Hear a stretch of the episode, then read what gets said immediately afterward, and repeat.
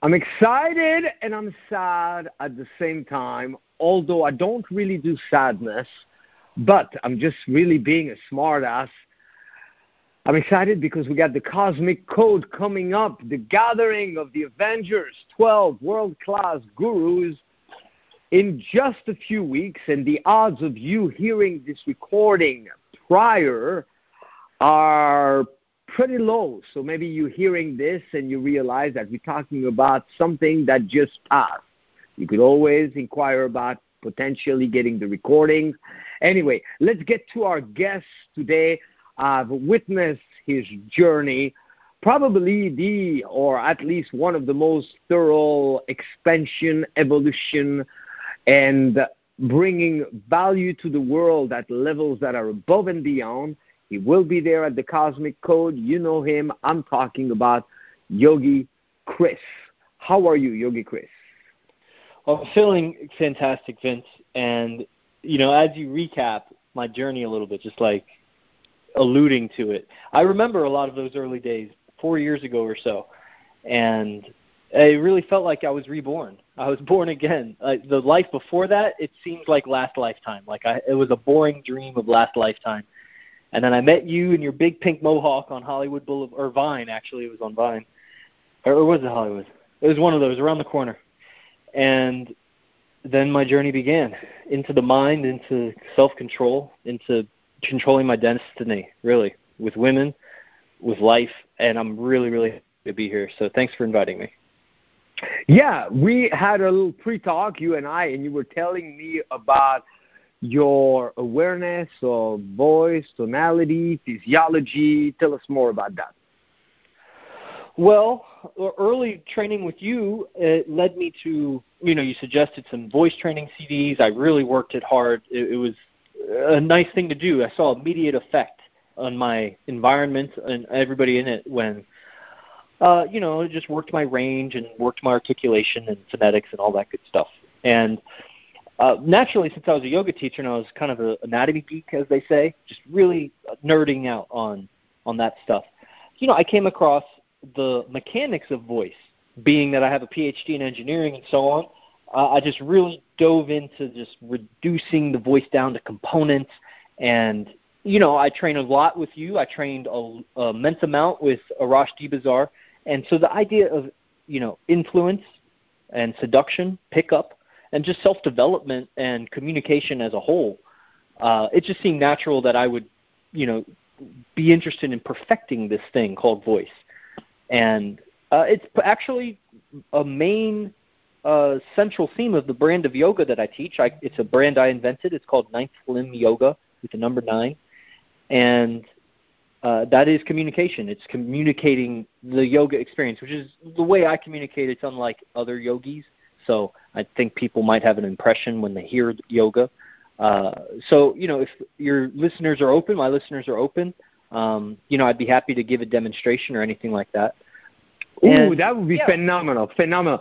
I, I suspect something uh, that you had a plus originally. We all have our pluses. We bring things to the plate. A common mistake is those guys or women who come to better themselves in any area of life, uh, but acting as if they're empty, uh, empty-handed.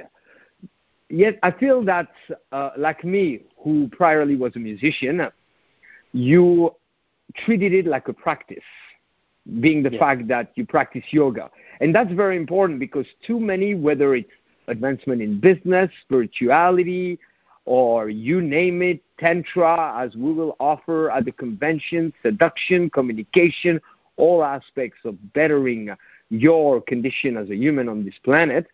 Too many miss out on the practice aspect of it because they still operate from a schooling system that emphasizes comprehension, but comprehension will not lead to application. So your take on the idea of okay, you you want to explore the full spectrum of what you can do with your voice, with your body. You want to strengthen yourself in all those different directions uh, to ensure to bring in the element of practice, to apply, to play with, to put it into practice, to do the exercises that I've suggested. I'm curious to hear your take on that because I've witnessed your growth when when other uh, struggle, you uh, thrive. And I'm suspecting right now, as we're talking that it might be because you treated it more like a practice versus a thing to assimilate via just comprehension. Absolutely. Uh, what a wonderful question. And, you know, shout out to my own father, my biologic father. He really drilled into me uh, via athletics and some other things, you know, the value of practice. And it just came, you could almost say it came natural to me at the age of 25. I'm sure as a child it was probably not natural, and I had to learn how to practice. I had to practice practicing. And I still practice practicing. And uh, so, yeah, it, you know, more and more, especially in the beginning, I was really heady with it. I'm still really heady with it. I watch lots of lectures and take notes, but I just discovered that you need another person there to in all forms of self-development that feedback from another person. And naturally, if the, you like the person, if you want them to be around you, you want them to want to be around you. And your deliver, or you know, speaking for myself, my delivery, my you know, my presence, my the pleasantness uh, socially. You know, I could be like all blissed out yoga meditation, like calm, serene, and that's that's great. Um, but it's not really a positive impact. It's like a nullifying impact. It like takes away people's stress. But I want to create with people, and that's going to take some communication. So when I grew my affinity for creating positive interactions, I, you know, for myself, I saw a, a source cause of that creation was my communication and delivery you know, includes, includes body language and whatever, all, all of the modes of communication. And um, and so naturally, I just I, you practice, and I view more and more 24/7 of my day and life as it's part of a, a bigger thing, a bigger uh, purpose. I think having that longer term visual and that longer term perspective of where you want to go, even if it changes, which it's gonna for sure, but that's okay. Uh, it allows it allowed me, and I think it's a lesson I learned from you. At some point, you know, I start to digest all these lessons. I forget where I learn things sometimes, but um, I mean, other times there are discrete techniques. Like as you're talking about techniques, like I remember some of the improv exercises you showed me. I still practice. I teach my girlfriend. I love to teach people them because it it just makes you a better communicator to be able to let go of threads, you know, uh, create new threads, and you know, really move with the fluidity of communication with people it never goes how I think it's going to go. So I, I want to just be adaptable. Um, so practice, practice, practice. Yeah, I, I think it um, giving people a, the steps. Uh, what I've learned as a teacher, especially, is uh, they're an, an appropriate step for the person where they are in their development and what they're comfortable doing. Not that it's all about being within the comfort zone, but a, a practice will naturally take someone out of their comfort zone. But they got to adopt the practice and uh, so yeah, I'm really I love how you and your experience have so many different, um, so many little micro progressions for where a person is at, and that really helped me. And uh, so and you're at such a high level, Vince. Just not to totally redirect it back to you, but I'm excited about coming back because um, even in this talk, I mean, maybe people don't hear it, but I hear things and how you respond, how you respond to how I communicate I see a, a bit of myself in that, like I'm reflected in that, and I I take it as a con, constructively, um, if that makes sense. Like, uh, just being in your presence, I feel as a student, I feel like I learn, and so and of course in person is invaluable. So uh, I encourage everybody to come in person to Los Angeles. Yeah, and the moment two or more gather with a similar intention, betterment, then there's that synchronistic effect. You know, I did a podcast with Hypnotica the other day, one with Catherine Oman, now with you. And there's elements gathered with them that I can feel now. So we really emphasize that idea of coming together. And the goal is for it to be such a ripple effect that even if you're just listening to this right now, at home and you didn't know about the cosmic convention and you're not part of it in person, let that really kind of resonate within you and and reach all of the right places to begin to to attune to that space that we nurture in which we're going to expand our awareness of consciousness, our uh, uh, what we can do with our bodies, and so on. I want to do two more things, Chris. Uh, sure. Please let us know more. T- uh, explain to me the ninth limb principle. You were starting with that, and then since as you'll be there, you do so, those incredible journeys and processes, uh, multidimensional, where it involves the body and, and your guidance and so on. Why don't we do one live, actually, if that's cool with you? Wow. Um, definitely. You know, the ninth limb is communication. So there, it's an old system of uh, yoga, you know, meaning, you know, yoga is a multi-thousand year kind of history in India and, you know, those adjacent countries. And so it's already been codified for a long time that there's, you know, one, two, three, four, five, eight limbs which are different aspects of yoga practice. So I come along, and I had a teacher once ask me about the ninth limb as as like a riddle, basically. And at that same time, I was getting heavily into Arash Dibazar, and very soon after that, I got on the phone. I was on a Vince Kelvin podcast like this one. Uh, I don't know how I got led to it, and it was incredible. I took uh, action right then. It was God. It. it was it was something. it was synchronistic, you know, and uh, I believe it was either for some reason the number either the first or the third podcast I tuned into. I think it was one of those.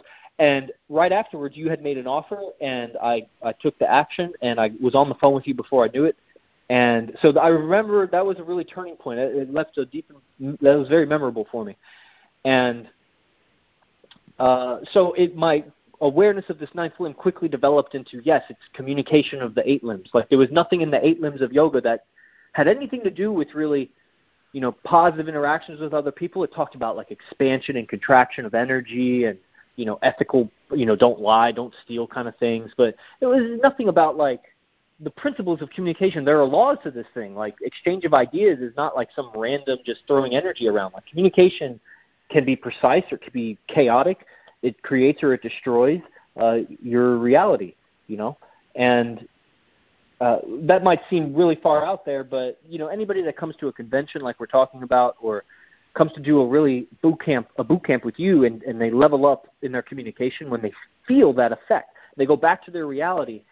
It creates different effects on people when you deliver your voice differently in your body. It's immediate. People they don't know how to respond, or they do know how to respond, and you'll see the difference in their response.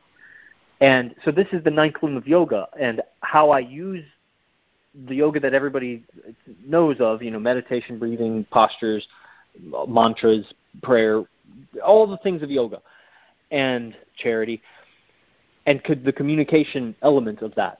That's the ninth limb. That's me.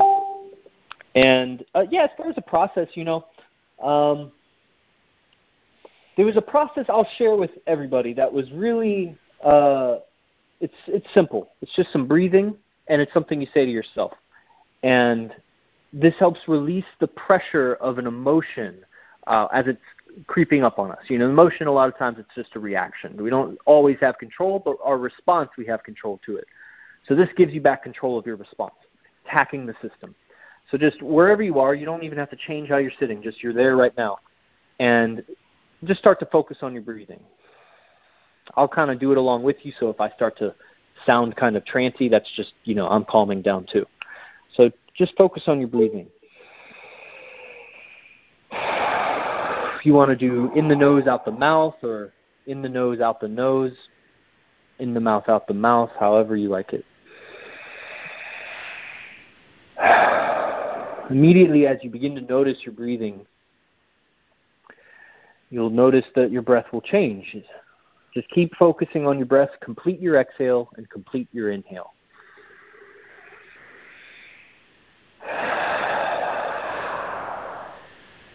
And just to add a little more to it, just try to focus to expand your belly. Give yourself a little beer belly or a pot belly when you inhale. And then expand your chest after you expand your belly.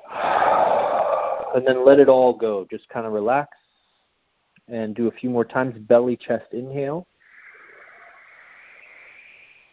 And for this last breath, put a little smile on your face and relax your tongue.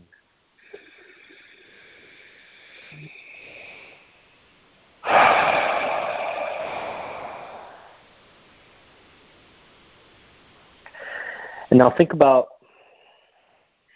if you woke up this morning and you found out you won a million dollars. Keep breathing and think about if you woke up this morning and found out you won a million dollars.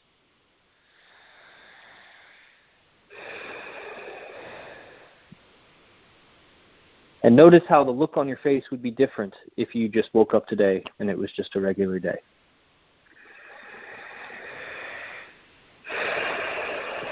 And somehow your face would be different if you woke up and you won a million dollars.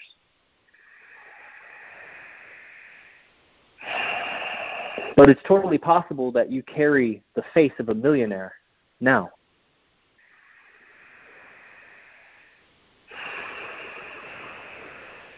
And you can access this imagination anytime.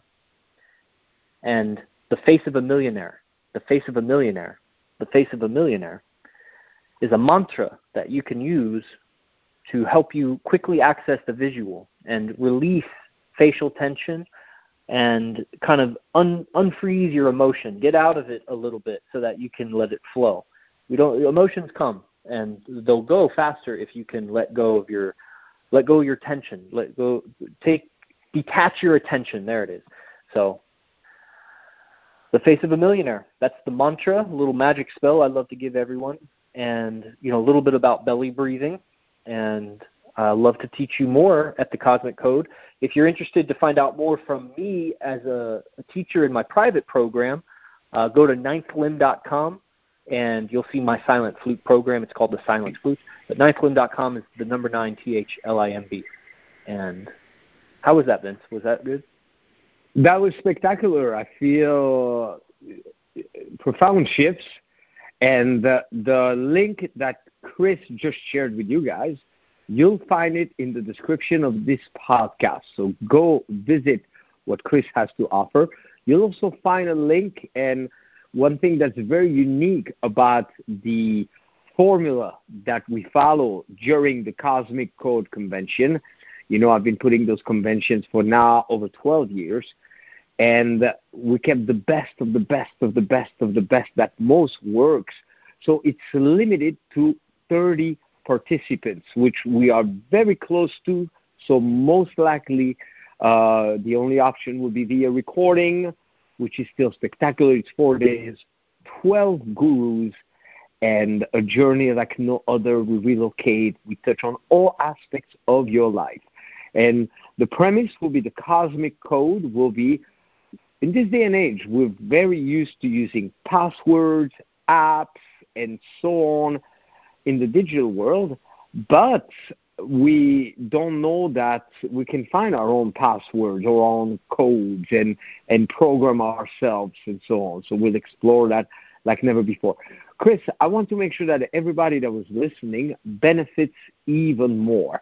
And for me, I already was at a place where I meditated this morning. I did a session with Frank White.